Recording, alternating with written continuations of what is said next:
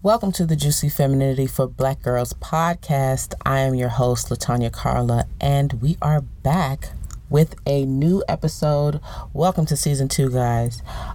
It's been a while, but I am so excited to get started with this new season and all the content that I've come up for, all the things that I've put together for this new season. We're going to have some guests this season, and it's just a very good time to kind of jump back in. I've been reading all of the comments and reviews that I've gotten from season 1, even though it was a very short season. And, you know, it was just like 6 core episodes that I felt really gave a good framework for what I wanted to, the type of content that I want to be putting out with this podcast. But I'm so excited, like just so happy about some of the things that people were saying about it and how much people enjoyed the episodes. And so I'm so excited to jump back in again and bring you guys some fresh stuff. And let's dive right in. So this season I'm coming in hot, y'all. I'm coming in hot with a new topic, talking about the rise of stress-related illness in Black women. So this season, I want to dive more into wellness and healing and the health of Black women and what we should be doing or what we can do to take better care of ourselves and to kind of eliminate some of the noise and the junk that's keeping us kind of in this crazy place of stress and, you know, health concerns and things like that. I think that we talk about stress a lot, but we don't talk about the effects of stress on the body enough. I feel that, you know, as I was doing the research for this podcast, this was based on a lot of the things that I was hearing from women in my program, in the Feminine Finesse program, and just a lot of some of the health issues that some women were having, from headaches to insomnia to, you know, anxiety, depression. And as we went through the whole coaching process, it just became clear that the correlation in all of these situations was a lot of stress. And so this has been an episode that I've just been waiting to do for a while. And I wanted it to be the first episode because it's just such an important thing. And then as I really went into finding the information, like doing my research for this, I couldn't believe some of the things that I was learning. And just like, while I had a hunch on this and just from the women that I've worked with, it was like startling to me to hear some of these statistics and some of the things that, you know, women are really dealing with, but we're not really talking about. And we're going to get into why that is. I think that as, you know, as we go through this podcast, we'll get to understand why that is, that we don't talk about it as much. And that's a part of the problem in itself.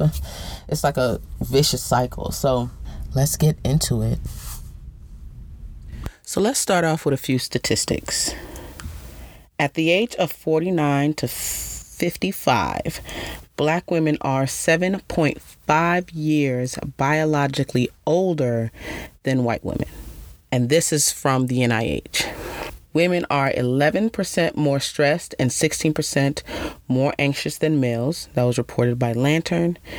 And the younger you are, the less emotionally well you're likely to be, with 18 to 24-year-olds having 25% higher social anxiety, 19% higher levels of depression, 11% more stress, and 13% are less happy than average males in high positions. Now, those statistics are crazy. Like when I read that you're 7.5 years older than your, you know, white counterparts, it seems that's like crazy to me, right? This talk of stress and like higher levels of depression and higher levels of social anxiety, like I've seen that in real life.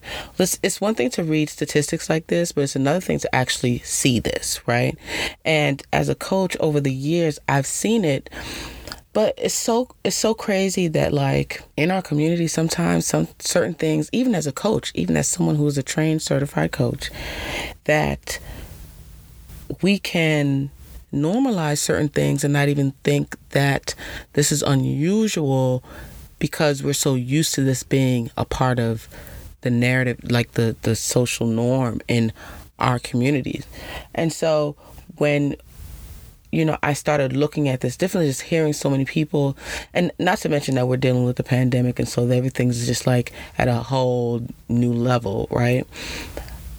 Just seeing the amount of stress and the amount of overwhelm, and like the core of where, certain issues that women were having when it came to things that were affecting their health, affecting their body, affecting their mental health. A lot of it came back to stress, and it being stress related. So anxiety, depression, even that coming back to being triggered from stress. And so as I've been going through our programs in Juicy Feminine Woman, I've started to think more about that and really get down to the nitty gritty about it. And I've been like researching this for months now, which is why this is like the first episode. I've been researching this for some months because I just wanted to get more information about it and, answer some of my own questions just as a woman dealing with my own stuff, And so I've been revamping a lot of the programs to reflect some of this information and reflect some of these things that I've learned in virtual conferences and workshops that I've even been in, to kind of get more understanding and wanting to be in a better position to support women who are dealing with these things and really support them effectively. So why are women so stressed? Why are Black women so stressed? The main thing that always comes to mind is that we have many roles as Black women, just the superwoman syndrome, right? Everybody talks about that, and like we're kind of trying to do away with that narrative that we are superwomen and we can just handle it all, because we cannot. That is just not true. Even a lot of the women empowerment things that I see, content and communities that I've seen over the years have pushed that we can do anything, we can be anything. And that's true.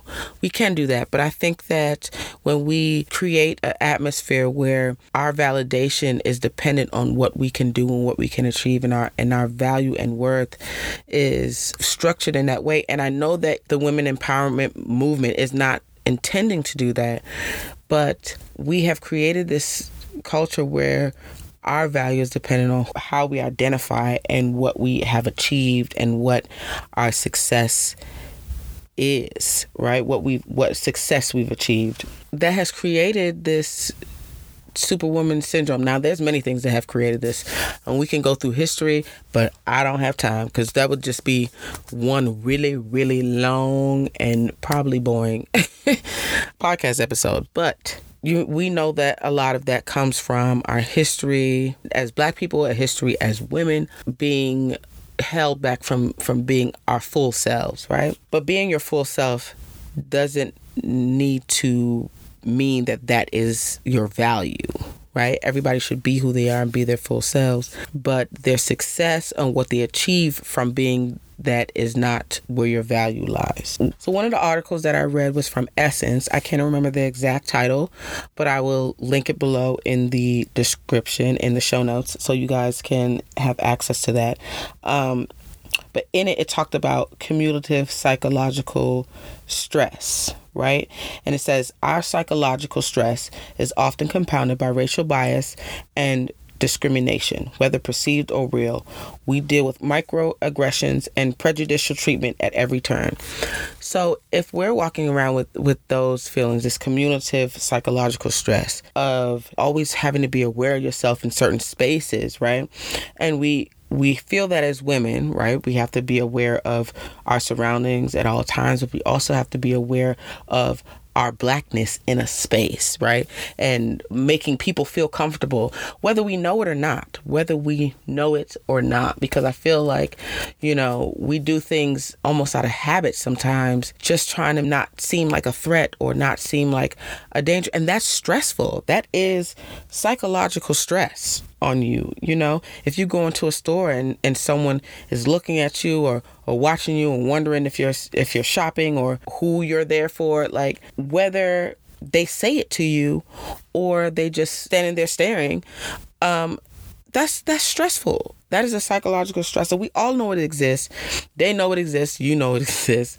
That there's this feeling and the stress about where you are, how you should be. We all know about code switching and all these things that we have to consider wherever we go and whichever environment we're in. And that causes a lot of stress for us. The third thing I discovered was the superwoman schema. And I read this in a few different places. And so I want to give this little definition of what I read because it's kind of the best synopsis of what I could find in terms of what this really means. So Superwoman Schema is a conceptual framework to better understand how the unique stress and coping experiences of Black women influence our physical and mental health. The Superwoman Schema has 5 characteristics. Perceived obligation to present an image of strength. And we all know that is part of that superwoman complex and that need to appear strong. Perceived obligation to suppress emotions. That's number 2. Perceived obligation to resist help or to resist being vulnerable to others. The motivation to succeed despite limited resources. And 5 is prioritization of caregiving over self-care. Now, these traits represent a double-edged sword. It is not necessarily a bad thing to exhibit these characteristics. In fact, strength and motivation to succeed despite limited resources can protect women in certain circumstances. However, emotional suppression and prioritizing caregiving of others while neglecting self-care may be problematic, and especially if this becomes a long-term habit. The struggle to ask for help. That was the third one that was mentioned. The struggle to ask for help and to be vulnerable. Like, that is a huge one. Like, that is one that we struggle with every day. And I feel that when we don't have space to ask for help or to say that we need help, and we don't have space to be vulnerable and say what we feel and say what we think, that over time affects the body. So when we're talking about, you know, stress, anxiety, when we're talking about depression, when we're talking about weight gain, insomnia, you know, a lot of those things are caused from a buildup of emotions, a buildup of stress, a buildup of not being able to say what we need. And over time, it just wears us out. And so as we're having more women with hypertension, more women with diabetes, more women with struggles to lose weight, you know, if you're carrying the stress all the time and you're not making time for self-care, where we're caregivers, and it doesn't even say children. Let's point that out. When it says prioritizing caregiving, we're not just talking about our children. We're talking about our children. We're talking about our children in our family. We're talking about family members. We're talking about parents. We're talking about grandparents. We're talking about just being caregivers all the way around. It can be detrimental. One of the things, this is not one of the things I researched. This is something that I read some years ago, that, you know, when we talk about married women versus single women, women who are older and never got married, you know, 50s, 60s, never got married, or were married and are divorced and, you know, living their life. And women who are married, women who are not married are healthier to a degree than women who are married, because women who are married tend to prioritize caregiving over self-care. Now, we in general tend to prioritize caregiving over self-care. But when you're married, it is on a heightened level. You feel more of an obligation to be the best mother, be the best wife, and not and to put yourself behind all of that. When you hear the term self-abandoning, like this is what that means. Like, this is self-abandoning. When you're prioritizing all these other things over taking care of yourself, you're abandoning yourself. You're abandoning what you need. You're abandoning how you really show up. You can't even be the best caregiver that you could be if you're not even taking care of yourself. So all those things are important. And I think that just summarizing that as the superwoman schema is so important. Like, it's so... It resonates so much just with where we are in our community. And the last thing that we want to do is turn those things into long-term habits. If those things become long-term habits, now we're talking about a lot of those health issues that present itself as we get older and get further away from ourselves and our healing and our self-awareness and our self-care.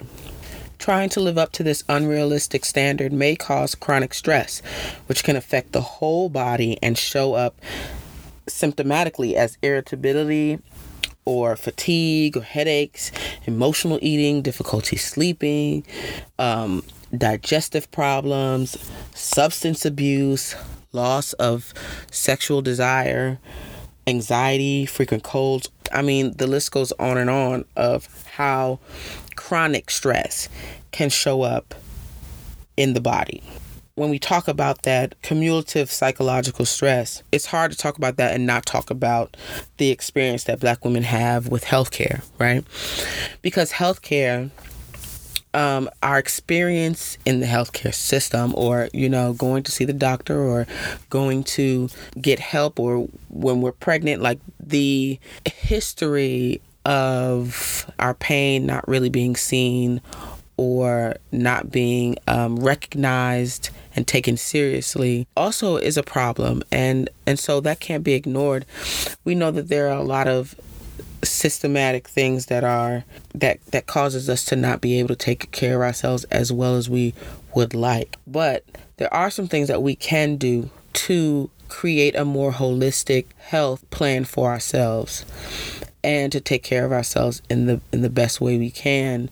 When we're visiting doctors or visiting healthcare facilities, we're paying attention to how they treat patients as well as what they're doing to change this problem that is happening in the healthcare system. Because if there isn't a plan, if there isn't an active plan, if they're not listening and talking, and there aren't, you know, Black women in these rooms getting these problems to get some attention and to really put money and effort and resources towards changing those things, I think we need to keep that in mind as we're thinking about what healthcare we decide to take part of. But there are some things that you can do to take your life back in terms of helping you with the stress. The first thing that I will share is therapy and doing the work of being vulnerable. Now, I said therapy, and I feel like that seems to be like the running, Black women need to get therapy. Like, sure, we do. But I think that it's hard to talk about therapy and not address the fact that therapy is not accessible to everyone. And there's a struggle to find therapy for every woman in every space. And I don't mean just, you know, signing up to BetterHelp or some service like that, which is available, but it is expensive. You know what I mean? I think BetterHelp sessions are $50 to $60 a week or something like that. You add that up for a month, if you're doing weekly sessions, that can be expensive depending on what your finances are looking like. So I don't think that, you know, when we're talking about our health and we're talking about mental health, it is an expense worth having, right? Because we spend money on things. We spend money in a month on things that, way more money on things that don't really help us in terms of changing this aspect of, you know, dealing with stress and all of that stuff. So it's not impossible to do. People find money for the things that they want. People find money for the things that matter to them. There are people who don't have any you know, are struggling paycheck to paycheck, but yet they have the newest of the new everything. So I think if you willing to go broke for something, let it be for your mental health, because, you know, a good mental health, you can make yourself some money. And that's just my, that's that on that. That's what I think on that. We talk a lot about availability and lack in our community, but I am a firm believer that that is a mindset, and that there's a way to shift that. You know what I mean? I know that there's real struggle out there. I'm not even trying to diminish that, but I also know that people find money for what they want, and God provides. You know, God provides. And so if people can find money for the things that they want but don't necessarily need, you might can move some things around that you could find money to at least have a session or two a month. It's not impossible. It may not be easy, but if it's something that is important to you and important to you being healthy, then it's worth the sacrifice. And then also so working on being vulnerable. This year, I call my vulnerability year. So this year, I've done a lot of work in being more vulnerable. I made a conscious effort, like legit, made a conscious effort that I was going to share more. I was going to ask for help. I was going to be more transparent about what I was thinking and feeling. And it really took me on a journey through forgiveness, not just of other people, but of myself. You know, sometimes when we're unwilling to be vulnerable, it makes it hard to forgive others, because if we're not going to give ourselves any cut cards, why would we give it to someone else to, you know, be able to move on from something that we won't even let ourselves move on from things, right? When you're in the space, when you're doing the work to be more vulnerable, and allow yourself to be more vulnerable, it allows you to have more empathy and compassion for others, and to give others grace, and to be willing to forgive and even reconcile with others. And it also allows you to forgive yourself for things that you may have done, or any shame or guilt that you may have. I couldn't have predicted that would have been what this would have been like. I just thought, you know, this would be better for my relationship. This would be better for my kids if I'm just a little more vulnerable and I'm a little more open about what I'm experiencing and what I'm feeling. But it really did more for me, I feel. It made me better, and it made me more open, and it made me less stressed, and it made me happier and more at peace. And when I'm stressed, I say I'm stressed. When it's a lot, I say it's a lot. And I think that we have a hard time just saying, you know what, this is a lot, you know. And I feel myself getting emotional just saying that. But really, you know, even when as I was coaching women in my program, the struggle that we have sometimes just to say, this is a lot. I can't do all of this. I can't do all of it. You know, we struggle to just say, I can't do all of it, because for so long we've just had to pick up the pieces. But, you know,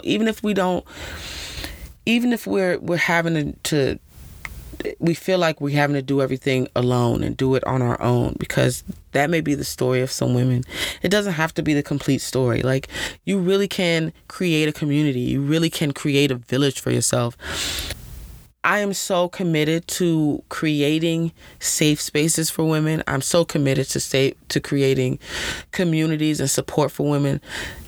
Spaces that women can be vulnerable and be open and be transparent, and not feel judged, and not feel like they look weak for saying that they need help, or saying that this is hard. You know, this is hard.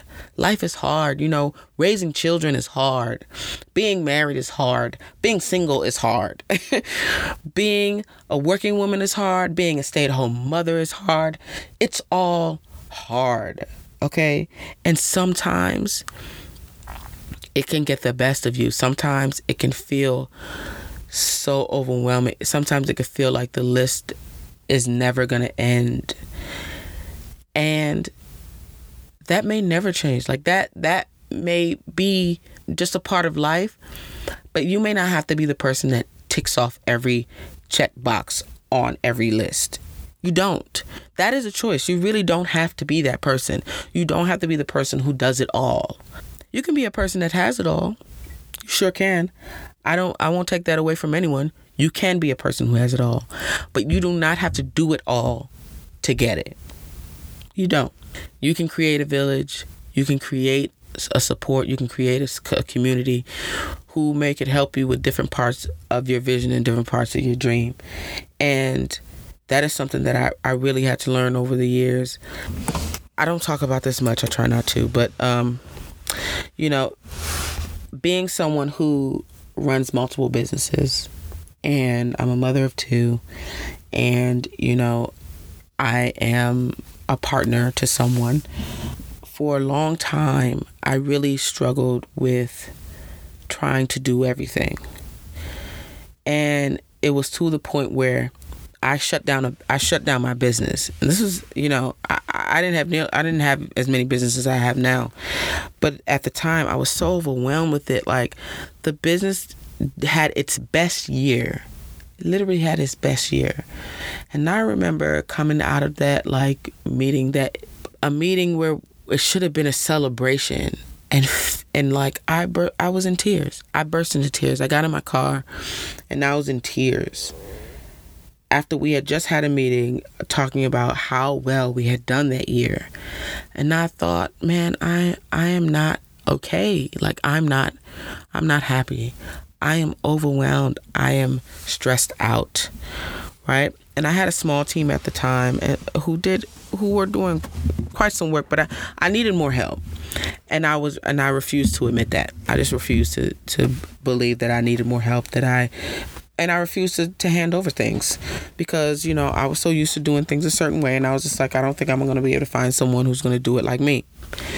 And, you know, I took a hiatus. I ended up selling that business. I took a hiatus for about 1.5 years. And I was so embarrassed. I remember being so embarrassed that I had left my business, a successful business, that I had sold it. I felt so much shame about it that I stayed off social media, which ended up being a good thing. But my reasons for being on social media weren't that in the beginning. It wasn't because I was just like, oh, well, I just need a social media break and just take some time for myself. I was embarrassed, and I didn't want to have to say, hey, I'm no longer doing this business because I couldn't handle it all. And so, you know, I told myself for a long time that I quit my business.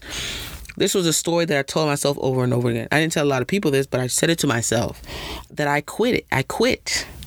That I didn't have what it took, and I quit. I was doing well. I was doing successful. I was making money, and I quit my business. Do you know how toxic that is? So just keep telling yourself that over and over again. And I really had to go through like this healing of just like, no. Business can grow and be sold. That's not an unusual thing. It's okay to build a business and sell it while it's doing well. It's okay to know when you need to walk away. That was good taking care of myself. That was good me taking care of me. And I couldn't even see it like that because of this superwoman schema that we've been talking about.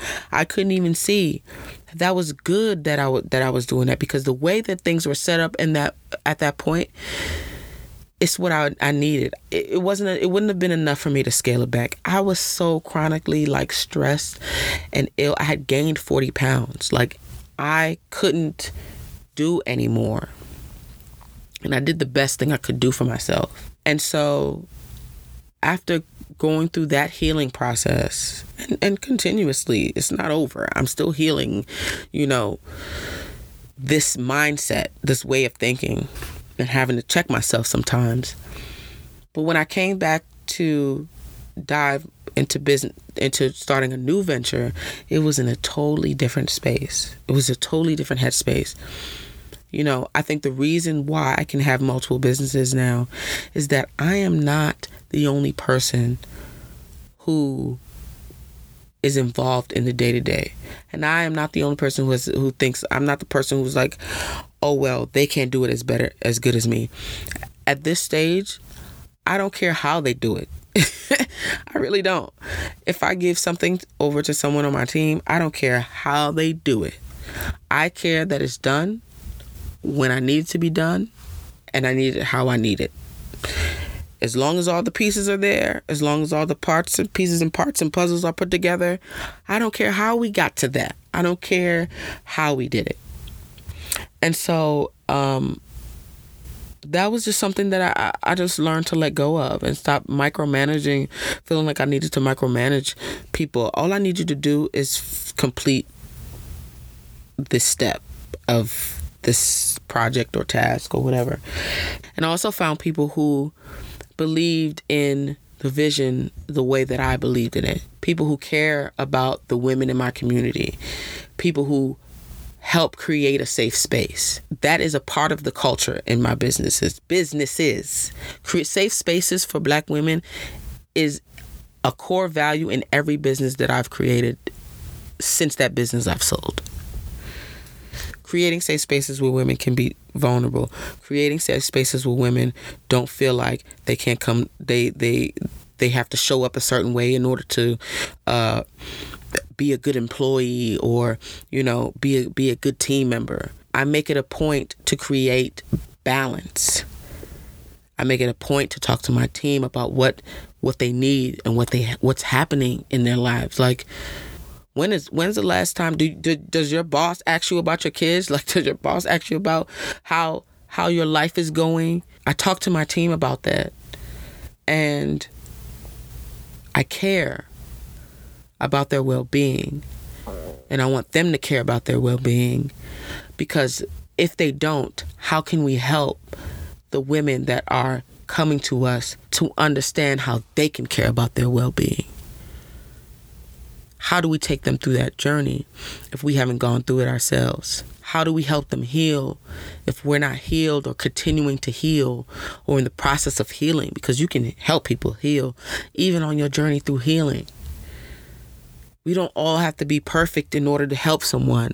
And I do not accept that narrative that that's who we have to be. We have to become in perfection. Like, that's dead. That's dead here.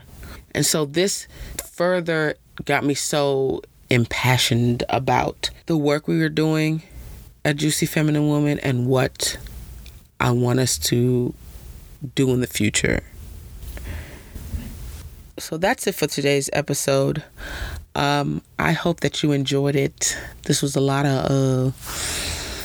lot of facts and stats in here, and not all my episodes are going to be like this, but I just wanted to bring awareness to this so that more of us could be thinking about it and kind of break this cycle that we have of needing to be perfect or needing to be superwoman in our lives. I also want to invite you guys to a workshop series that I'm doing over the next throughout the end of the year. We're going to be doing one every 2 weeks, two in November, one in December. The workshop is called Prioritize Me. It is a workshop series. Each workshop is going to be different. It's not going to be, you know, like, we're not going to be doing the same workshop over and over. I haven't done a workshop in a while. I'm very excited to do this one. If you want more information on that, I will leave information in the description, in the show notes, so that you can get access to that, learn more about it. It is about creating time for our self-care. We'll be tackling that in one of the workshops in the series. We'll also be creating a vision for 2022 because we are less than 60 days out from 2022. I want us to go into the next year really thinking about how we're going to treat ourselves better. We'll be doing a burning ceremony, which is something that we have incorporated in the Feminine Finesse Academy 2.0. This was such a great experience that we had doing a burning ceremony that I wanted to bring into the workshop, pull it out of the course and bring it into the workshop. The workshop is $25, okay? It is $25 for all three. You pay $25 for all three sessions. So if you are interested, go to the link below.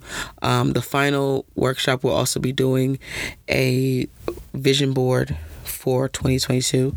So I love vision boarding. You know, this, you know, once Halloween passes and we get into those last 2 months of the year, this is like my reflective period where I start thinking about the year and reflecting on the year and reflecting on what, you know, I achieved, what I haven't really quite tapped into yet, and what I want next year to look like. And when I speak of achievements, I'm not talking about just like money and things like that. I'm talking about just health-wise. I think my vision board this year was very different from previous years, in that it was really about me taking better care of me. And while there were some painful moments, there were parts that there were times where it hurt, you know, and that is a part of the healing process, you guys. You know, even as we're talking about being vulnerable, there was a times where having to say what I felt was hard, and really changing some of my thinking and some of my habits was hard. But I hope that through this workshop will help you get on the right track for you in really going through your own healing journey. So thank you guys for being with me. Thank you for joining me on this podcast. Welcome to season 2 again, and I hope to see you in the next episode. Also, thank you so much for bearing with me with my voice sounding like this. I didn't say anything, but I know y'all heard it because I am trying to, I put off recording this episode for a few days just in hopes that this sore throat would clear, and it hasn't quite. I've been like sipping throughout this whole recording, trying to keep my throat lubricated and not sound crazy. So I hope this turns out well. We're also using some new equipment. Ooh, child. So it took me a while to get this mic set up properly. I might share some of them bloopers of me testing this mic out, because my assistant was dying. Like, she was cracking up of like me trying to get this mic right. Oh my gosh. And I tested it before I got on. Everything sounded great. So if it sounds crazy, it's me. It's me. It's my voice. It sounds crazy. It's not the mic sounding like this. This is just me now. Thank you guys for listening. Thank you guys for sticking through to the end. If you did, thank you. I love you, and I will see you in the next episode. Later.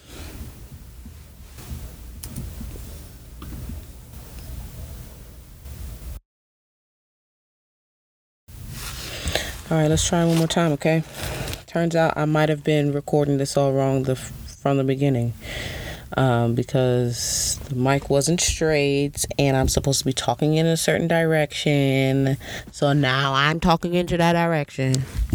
It's like, this is crazy. This is crazy. This is ridiculous, Blue. Y'all could do better than that. I'm sorry. I'm just hoping that none of this picks up a whole lot of background noise, because that's really what I'm trying to prevent. I don't need a whole lot of background noise while I'm recording. Please just let me get the sound, man.